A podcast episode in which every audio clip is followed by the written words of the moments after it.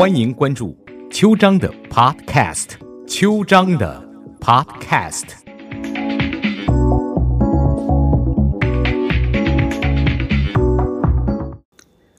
早安湾区，我是邱章律师。呃，律师呢，在美国，甚至在台湾，在大陆都是恶名昭彰，啊、被称为送棍，呃，要钱不要命，呃，都帮坏人讲话，等等等等的，啊、没有职业良心，呃，是个 shark，呃，就是鲨鱼的意思，就是代表，就是我们就是死要钱。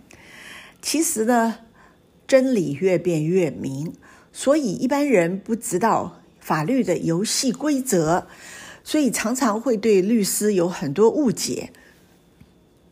律师最重要的是要就当事人的法律所承担的举证责任，帮他的忙，找到证据，然后呢，能够应付这个举证责任的要求。可是做律师，哎，这个行业太广了。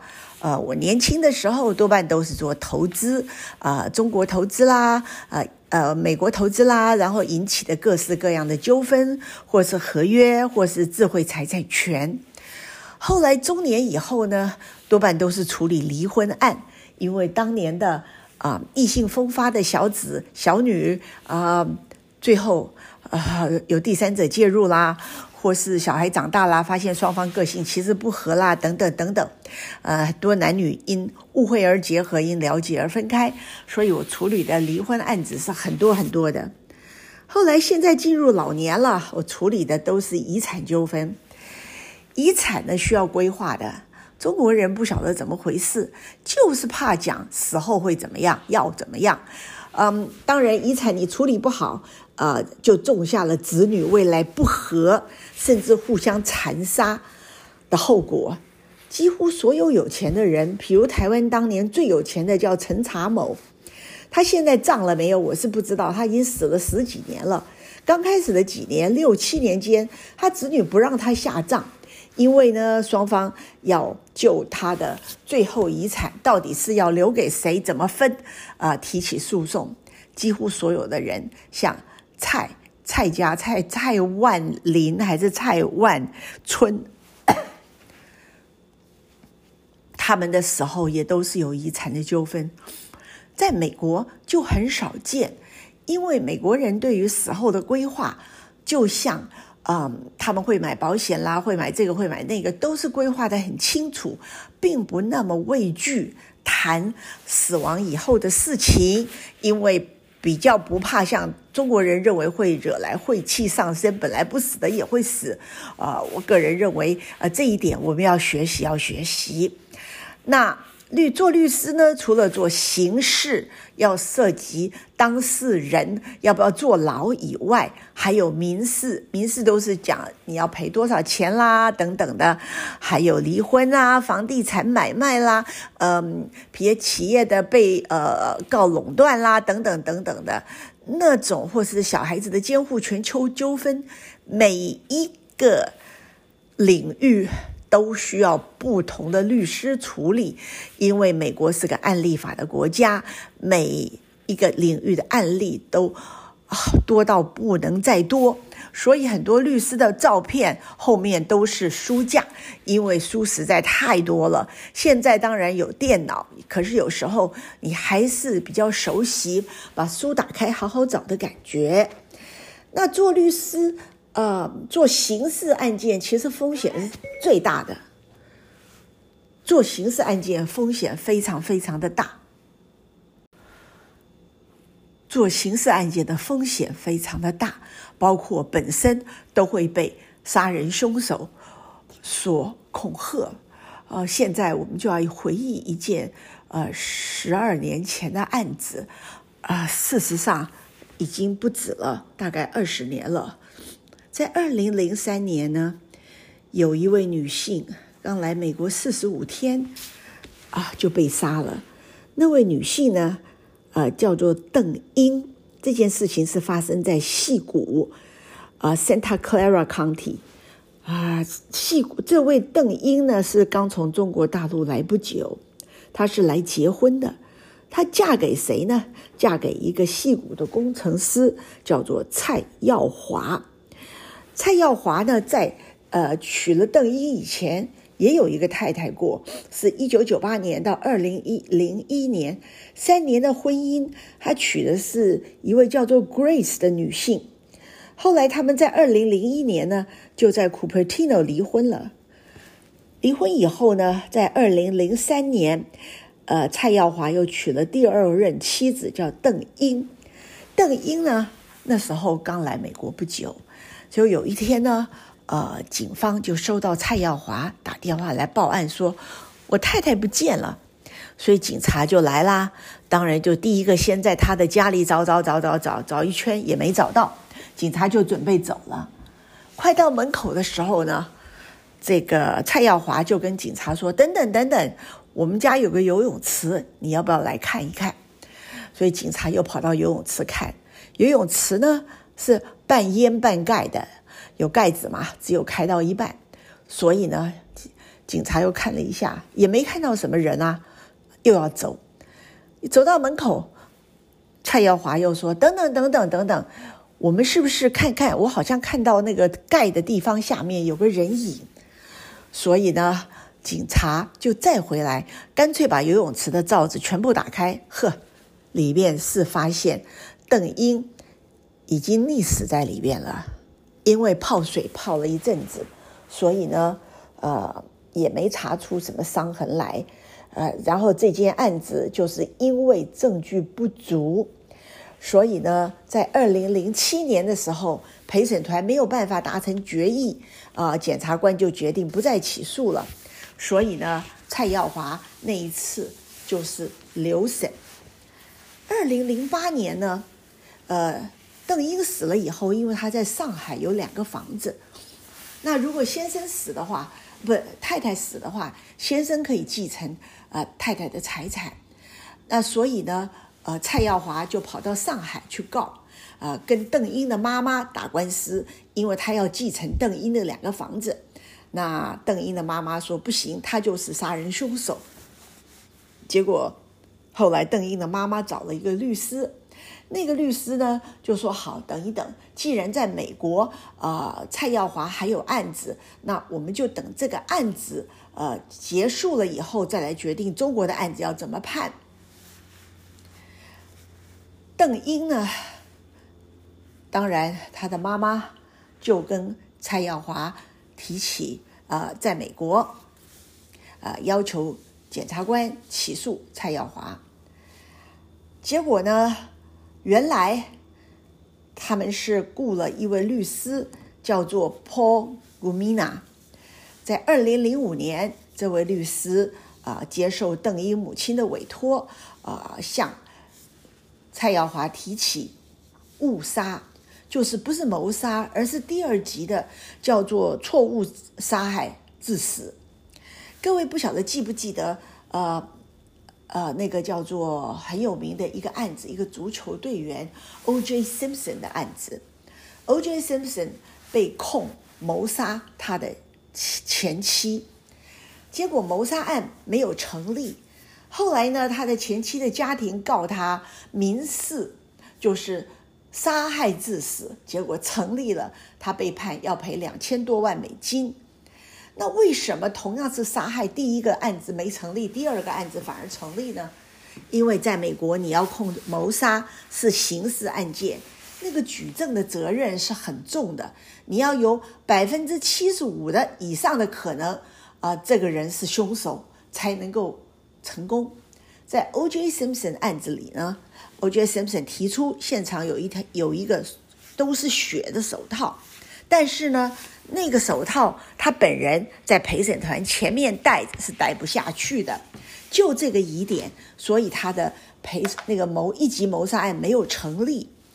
可是实在是太多疑点了，所以他的前妻的家人就告他，呃，manslaughter 就是误杀杀人罪，结果成立了，所以误杀就是杀人罪。呃，不是谋杀，是杀人罪的话，呃，证据只需要百分之五十以上就可以成立。所以 O.J. Simpson 就被判误杀罪成立，他还是要赔偿他很多的钱。那所以呢，二零零五年，呃，一个律师接受邓英母亲的要求，向蔡耀华提起民事诉讼。然后呢，呃，这个律师居然被这个蔡耀华恐吓，恐吓到吓到，所以就退出这个案子。他们事务所的赵霞律师就接手。赵霞是谁呢？赵霞是原来呢，他是一九六九年出生，一九九九年三十岁的时候得到律师呃资格。他在湾区也很活跃啊，是浙江同乡会的副会长、南湾律师协会的会长等等等等。他原来还是个护士，他接了案子以后就不得了了，天天就是被那个呃蔡耀华恐吓，蔡耀华跟着他，呃到他的停车场，骑着摩托车跟着他，把他吓得不得了。拿出一个 T R O，就是叫做 Temporary Restraining Order，就是禁止蔡耀华接近他的人身。然后呢，这个赵霞也有感觉，这个凶手是真的非常的凶恶，所以呢，就跟他的爸爸，呃，就是赵霞的爸爸跟他的儿子说：“你不要带我儿子出门，最近都不能出门。”果然，在 T R A 拿出来两个礼拜之后，他就被。蔡耀华用枪开枪打死了，还打了很多枪。那个时候赵霞才三十二岁，他在律师楼的停车场被开了两枪，第一颗子弹从他的左后耳打入，再向下以四十五度射入他的身体，致命。这个近距离的枪击。在赵霞的胸前还留下胸口的印记。当天下午，蔡耀华就被捕了。为了将蔡耀华绳之以法，Santa Clara 的地检署对蔡耀华进行了将近四年的不懈、不眠不休的指控，最后终于成功了。二零零八年，地检署就是 prosecutor。对蔡耀华第一次控以谋杀罪，但是因为陪审团没有办法达到一致的意见，十二个陪审团里边十一个人都同意是蔡华蔡耀华杀的，有一个人不同意，就留审。经过多个星期的庭审，蔡耀华本人还出庭自辩，陪审团退庭审议两天之后。在二零一二年四月十一号宣布蔡耀华一级谋杀罪成立，最后他被判终身监禁，不得假禁，不得假释。当场，前妻的家庭、陪审团，大家都拍手庆贺。蔡耀华是智慧谋杀案最恐怖的典型。有多恐怖呢？就是蔡耀华刚开始的时候，就是一步一步的呃，让警方找到他前妻邓英的尸首。找到的时候呢，其实是蔡耀华告诉警方他前妻的尸体在哪里。后来呢，他为了要证明赵霞被杀的时候他不在现场。他还在杀害以后，赶到赵霞要出庭的下一个庭里，他用那个 scooter 赶过去，这样子的话呢，就可以制造不在场的证明。还好，天理昭昭，他那个时候骑 scooter 赶到法庭去旁听的时候，要放他进来的那位法庭的法警，正好钟响了。咚咚咚，所以那个人印象很清楚，知道他是几点到的，所以让蔡耀华的不在场证明不成立，那就是做坏事的因果吧。好，然后我们等一下先进广告，再回来跟各位报告这个律师赵霞谋杀案发生在二零零八年。我们今天怀念赵霞，希望所有我的同业都不需要再面临这种恐惧。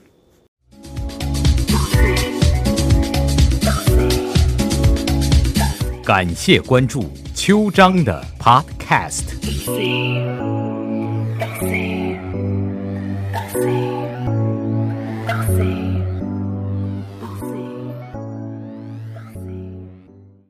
早安，湾区，我是邱章，这是第二段啊。今天谈的是作为律师这个行业的风险，然后回忆赵霞律师被谋杀的案子。二零零八年，圣 Santa Clara 的地检署对于谋杀赵华赵霞律师的蔡耀华这个智慧犯罪者，他是一位电脑工程师。控告他谋杀罪，但是陪审团呢没有办法达到十二个人都同意，有一个人不同意，所以呢，二零一年就留审了。二零一二年二月，地检署就赵霞案再一次对蔡耀华提出谋杀控罪案。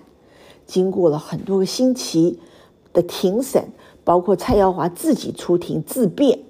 陪审团退审审议两天，于四月十一号宣布蔡耀华一级谋杀罪成立。他后来被判终身监禁，不得假释。陪审团宣布当天，除了死者赵霞的亲友之外，二零一零年起诉他杀害妻子邓霞的陪审团员都到场了。媒体、热心社区的人士坐满了法庭，陪审团的裁决受到了出席民众的欢迎。检方和陪审团都为凶手伏法而感到激动。二零一零年八月以来第一次检控失败带来的失败、愤怒、失望、不解，这些阴云密布都被一扫而光。身在上海的邓英的母亲沈慧娣知道消息以后，打来长途电话，向赵霞的父亲祝贺，正义终于得到洗清。在地检署对蔡耀华谋杀邓英的指控留审之后，赵霞接受赵沈慧娣的委托，也就是邓英的母亲接手邓英。错误死亡，向蔡耀华索赔一千五百万的民事赔偿，而遭到毒手。这个索赔民事诉讼还令蔡耀华无法顺利，无法顺利继承邓英的在中国的两套房地产，还有也没办法拿到邓英二十五万美元的人寿保险金。检察官回顾了赵霞案的两次审理过程，在同样的检控证据基础上，由于法庭规则不同，控辩双方策略调整，导致了陪审团裁决的不同。为什么第二次成了呢？因为第二次检方决定谋杀的动机是为了钱。那因为人寿保险，因为邓英的名下的不动产。还有，呃，赵霞他们替邓英要求蔡耀华赔偿一千五百万美金，所以呢，才痛下杀手。赵案刚开始审理的时候，第一次法官不允许检方传传妈妈沈慧娣，还有中国代表的律师陈洪春出庭作证。在本次审理中，新的法官 Cina 批准了沈慧娣和陈洪春出庭作证，同时规定辩方不得提及任何其他的凶手、涉嫌人，检方不得提及蔡耀华曾经作为杀妻嫌疑人而遭到调查和刑事指控。在开庭审理的最后一天，法官还拒绝了检方要求太极拳教头。李书东出庭作证的要求。陪审团在接受访问的时候特别提到，中国来的律师陈洪春的证词相当有说服力。肯定了检方指控蔡耀华谋杀赵霞的立足点是金钱利益，就是蔡耀华作案的动机。陈红春律师在作证的时候辩称，透过赵霞的介绍。邓英的母亲聘请他办理与蔡耀华在上海法庭争取邓英名下两间中国上海公寓的业权纠纷。他对于这桩民事案有很深刻的印象，因为在中国发生产业继承人涉嫌谋杀产权人的案子还是不多。简单两句话就是人为财死。陈红春律师说。从赵霞处得知到，蔡耀华在美国加州涉及一宗错误致死的民事诉讼案，他将该宗美国的民事诉讼案档案呈交上海的争产案诉讼法庭，要求他们等到美国诉讼结果再宣布将该案争产的结果宣布。不久，陈洪春就听到赵霞律师在加州被杀的消息。前后相隔四年，赵霞案审判了两次，在辩论策略上，第二次的律师以非常坚强的事件部作案方式，为陪审团厘清本案的各个关键点。脉络清晰的从蔡华的作案动机着手，把邓英死后蔡耀华的行为展示，令案件串成一条线。这位律师指出，邓英案留下来的赔财产和人寿保险金，和一千五百万的民事求偿，让蔡耀华恐吓三位律师，恐吓保险公司职员。申请持枪、练枪，搜索对方三位律师的住址、办公室地址、路线，跟踪赵霞，到案多次踩点，杀害赵霞的计划逐步部署，最后实施。最后陪审团非常的满意，他们把所有的证据都拼出来以后，蔡耀华的罪行就非常确凿了。再看蔡耀华，他对案件表现高度的重视，要求自己帮自己的辩。他刚开始的时候还非常的镇定，可是呢，一开始他还提出他的电脑，说：“你看，我这些都是不在场的证明。”可是他并没有经得起技术鉴定。然后呢？刚开始的时候，他拼命的显出他善良的好爸爸、好先生的一部分。可是呢，他在供词后来一提到邓英，他就开始脸色就不太对了。后来越来越不对。陪审团在事后表示，蔡耀华的供词讲出了整个故事，他的态度非常的傲慢。认为自己比其他人都聪明，愚弄陪审团，一直在说谎。他一开始表现的从容，问到他在二零零三年跟邓英结婚的时候，蔡耀华就开始顾左右而言他。但是法官多次提醒他，哎，直接回答问题。他最后就很大声的说：“我没有杀赵霞。”但他每次在讲话时候都拼命看陪审团的表现，给陪审团留下非常不好的印象。后来，最后他最后一次出庭听取判决的时候，整个人都跟以前不一样了。也就是赵霞命案终于得到昭雪，赵霞律师现在已经去世了。十一年了，他的小孩当年只有两岁，现在也十三岁了。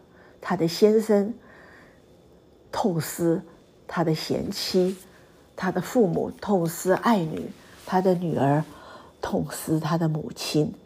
这一切都非常的不公平。我们希望凶手蔡耀华在监狱里好好的反省自己。他这个人实在是太无良了，好吧？今天的节目就讲到这儿啊！祝福各位有个美好的一周，下周同一时间再见。